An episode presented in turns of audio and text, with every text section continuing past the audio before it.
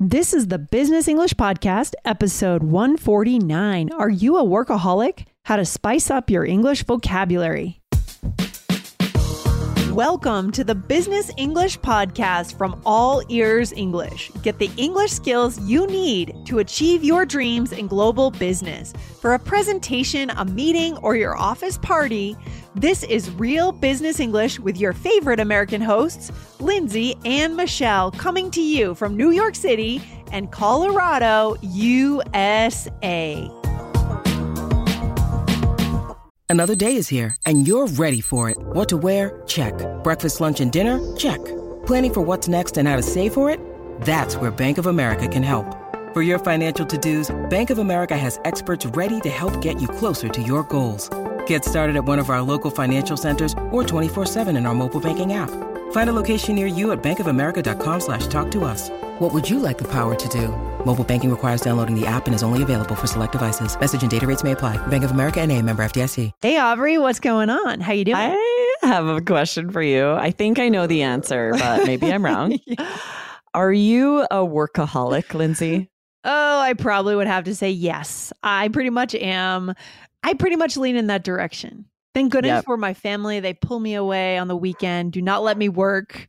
Uh, but I work a lot. I work a yeah, lot. Yeah, it's a good thing yeah. you're not like on Wall Street. I feel like oh my god, it would be 24 hours. You'd never get away. yes, it would be really tough. What about you, Aubrey? It doesn't seem like it, but you work hard. I would say you definitely work hard. I, I wish I could say no, but I absolutely am. Right? Oh. If I I often will prioritize work tasks above like family things or my children's needs. So I can't right. help it if I really am honest with myself. I mm-hmm. am a mm-hmm. workaholic, right? Got I, it. I really value my um, my role in the company here at All Ears English, right? I nice. love what I do. I love my students.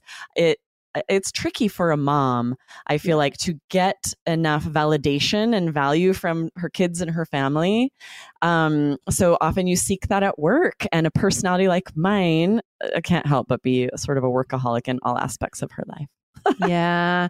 Well, you know, it's okay. It's okay. Uh, we, we can do things like, you know, we can have our family pull us away a little bit, which is good, you know, balance us out. Yes. Um, but I think it's also, it's good. There's a good side to it too, right? It's like you want to do a good job. You want to take pride right. in your work. We just have to sometimes rein ourselves in. That's a good yes. bonus phrase for our listeners today and just tone it down. exactly, right? To limit ourselves, to be thoughtful and, and smart, to prioritize.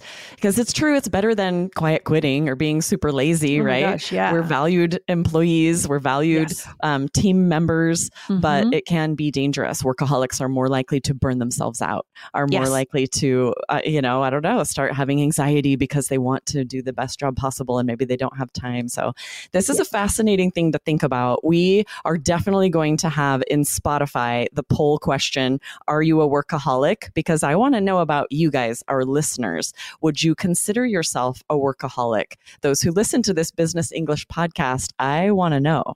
Yeah, we like want to know. Are you a workaholic? Eh, so, guys, go and check out that poll as soon as you can, right? Put in your vote, you know, yes or no. Are you a workaholic? We want to know it. And have we done another episode very recently on All Ears English, uh, yes. similar to today's episode, but different? Absolutely. But I also want to share this poll. We're going to check the results and we're going to share it here on the Business yes. English podcast in an upcoming um, episode. So definitely share and then we will report the results so that you know, like, hmm, Business English podcast listeners, yeah. are they workaholics like me? What's the breakdown? What's the percentage? Right, right. So let us know so we can get a pretty accurate number That's there. A- that's a good point, Aubrey. We want to know you guys as an audience, right? Who yes. are we as an audience? Are we hard work? Are we are we workaholics? Are we not? What are you guys like? And we right. want to know you. And this is a cool way we can try to get to know you guys through these polls. So definitely Absolutely. go take that poll. Yes. yes. Go to Spotify, answer the poll. But yes, you're right. We had a recent episode um, about portmanteaus on All Ears English. It was episode 2057, mm-hmm. how to stay current with popular portmanteaus. So if you did not hear that one, be sure to follow All Ears English so that you're not missing any of the amazing episodes over there. Yeah. Well, first of all, what the heck is a portmanteau? It's a weird word. It sounds like a French word, and I just said it in a very American way, which probably sounded awful to you. it is. It's true. Portmanteau. It means a like a valise, like a big suitcase, right? And it's the oh. two words oh. carry, porte, and manteau is a coat. So something to carry mm. coats in, like a big uh, suitcase, okay. or yeah. So we we call that like a like a dress bag more often. We'll use to put a coat or a dress like hanging, and then it folds in half, right? Hmm. How did that word come to represent, you know, two words yeah. coming together? Who knows? it's so interesting. Is that the first word that was ever two words squished together? I doubt it. I don't know why we yeah. pulled that one from French into English, but it is interesting. And we use it all the time with our, we just use an English accent and say portmanteau. The French are probably horrified. I'm sure they are. Yeah. but we use it often in business English as well. There are so many portmanteaus that you will hear at work that you want to be able to use in business English. Yeah, we also did another episode, Aubrey on All Ears English, 1546, uh, called Staycation Mocktail How to Combine Two English Words. So go check that one out as well. And while you're at it, over on All Ears English, hit follow on that show as well as Business English. Hit that follow button, guys, so that we can drop right into your listening queue. It doesn't take any work to go and find us, we will come to you. Yes, I was so happy on my road trip. I didn't have service for a lot of the time. So I was really glad there are quite a few podcasts I follow because yes. they automatically drop into my queue, were downloaded because I'm not one who thinks ahead and is like, oh, I need to download what I want to listen to. So I was oh, really no happy. Yeah. I had some already in my queue. So, oh, you got to follow, guys. I love it. All right. So, what are the portmanteaus? Uh, today we have four. Do we have four of them for mm-hmm. our listeners? Four or 5 mm-hmm. Yeah, we're sharing four that we use very awesome, often. Awesome mm-hmm. very often in English, starting with the one we were talking about at the beginning of the episode, workaholic. Yes. This is work combined with alcoholic.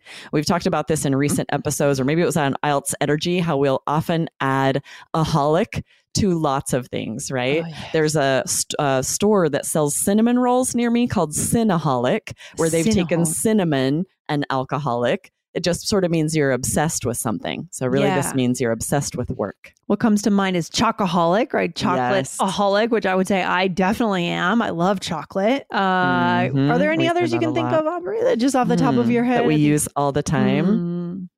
Good question. I feel like we use it a lot. Sleepaholic, Sleepaholic. I feel like we yeah. just add it to lots of things. Sure, right? a lot of things. But chocoholic is for sure the most common. Great. Yeah. So here's a sample sentence, guys. Write this one down for workaholic. Mary is such a workaholic. We need to get her to take a vacation or even just a staycation. Another portmanteau. portmanteau. yes, we taught that in one of the other episodes, right? Staycation to take a vacation and stay for a mm-hmm. vacation where you're actually staying in your town. Yeah. Have you ever tried doing that?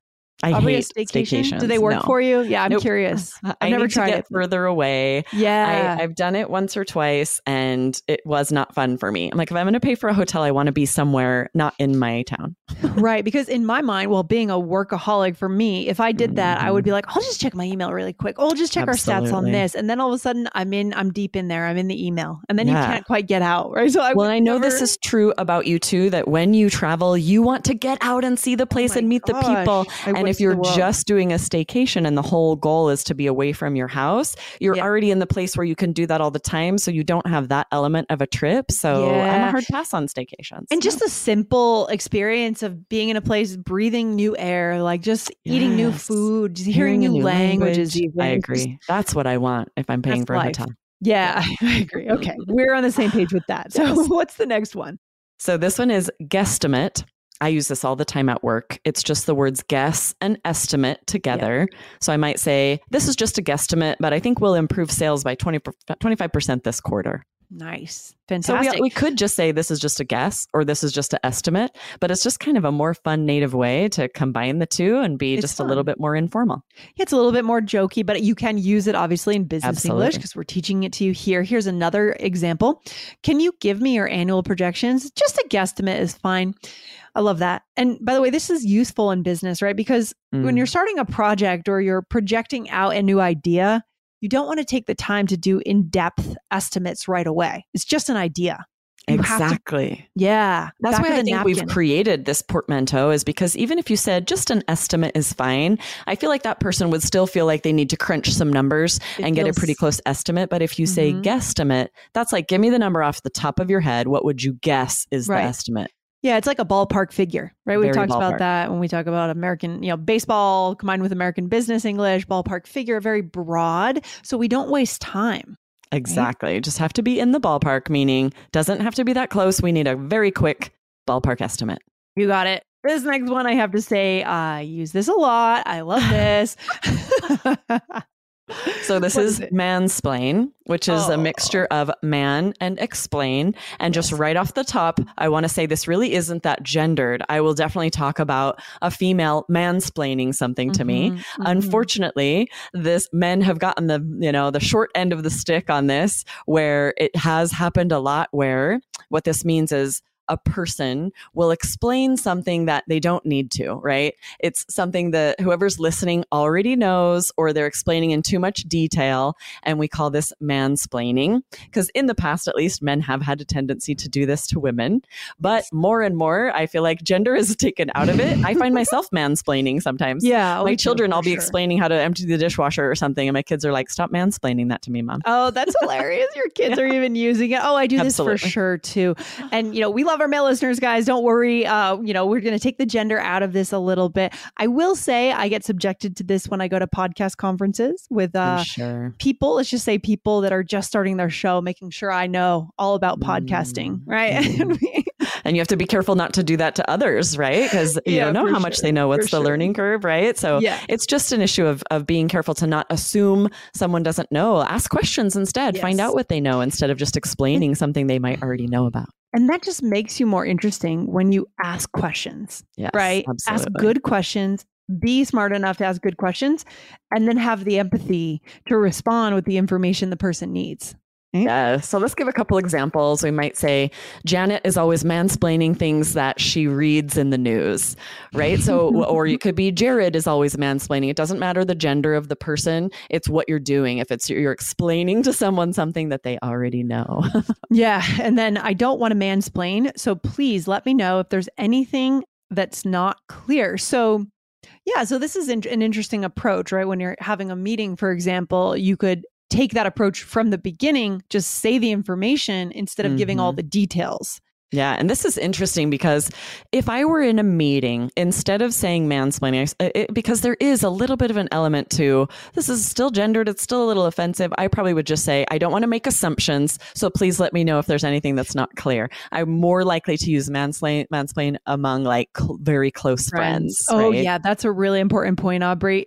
I yeah. would not use this in a work meeting with my colleagues, right? right? Exactly. Yeah, it is. There is, even though we're saying we're taking the gender out of it, we know anyone could do this. Yes. It still has the word man in it. There is enough gender that it could it could be offensive. Yes. So I have heard people use it at work and I have thought like, ooh, should we be saying it that way? Yeah, yeah, yeah, totally. I, I wouldn't do that. I think this is used more often um, with people telling their friends about what happened maybe at work. Absolutely. Right? Describing yeah. something that happened to them where this yes. happened. so good. Do we have one more, Aubrey? Yeah, this last one is infomercial, which is information plus commercial. You mm-hmm. guys might write or plan or direct or, or record infomercials at work. They're mm-hmm. very effective advertisements. Mm. And now you know mm. it's also a portmanteau. When you need mealtime inspiration, it's worth shopping Kroger, where you'll find over 30,000 mouthwatering choices that excite your inner foodie. And no matter what tasty choice you make, you'll enjoy our everyday low prices, plus extra ways to save, like digital coupons worth over $600 each week. You can also save up to $1 off per gallon at the pump with fuel points. More savings and more inspiring flavors make shopping Kroger worth it every time. Kroger, fresh for everyone. Fuel restrictions apply. yeah, infomercials are kind of famous for like what comes on late at night, right? 3 a.m. If you wake up and the TV's on, there are these infomercials on TV all the time, right? Yes. Yeah. I was in an infomercial once for a shark vacuum. We had my friend knew the like a person who was um, casting for their infomercials, and it was basically like you can get this free vacuum if you're in the infomercial. so they like filmed us vacuuming, oh and gosh, I said a few so things like, "Oh, this vacuum's amazing," whatever. And then I had a few people like texting me, like, I just saw you in an infomercial at 2 a.m. Oh, you find TV. out who watches TV in the middle of the night, right? Exactly. so funny. Do we have any samples here, Aubrey? Yeah. So you might say, We're planning an infomercial for our new product. You might be on a team where you're having every infomercial, like there's a lot that goes into. So that would be a very big project. And you might someday or you currently make these at work. Yeah, and here's another one.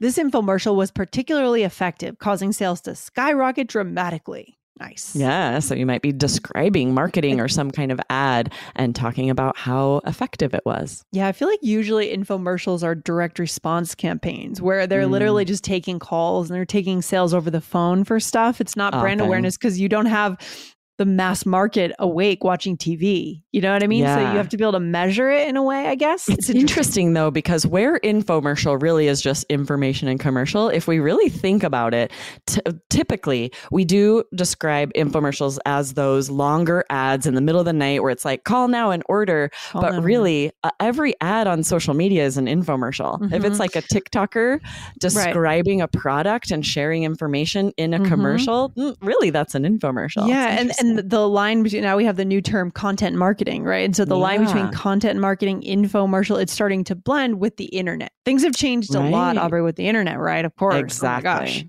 right? Yes. The way advertisements are made, the way people are marketed to is definitely evolving. Absolutely. Yeah, 100%. I love it. All right, Aubrey, quick role play, and then we will get off the microphone for today. All right, perfect. In this role play, we're coworkers discussing our plans for tonight. You want to start us out?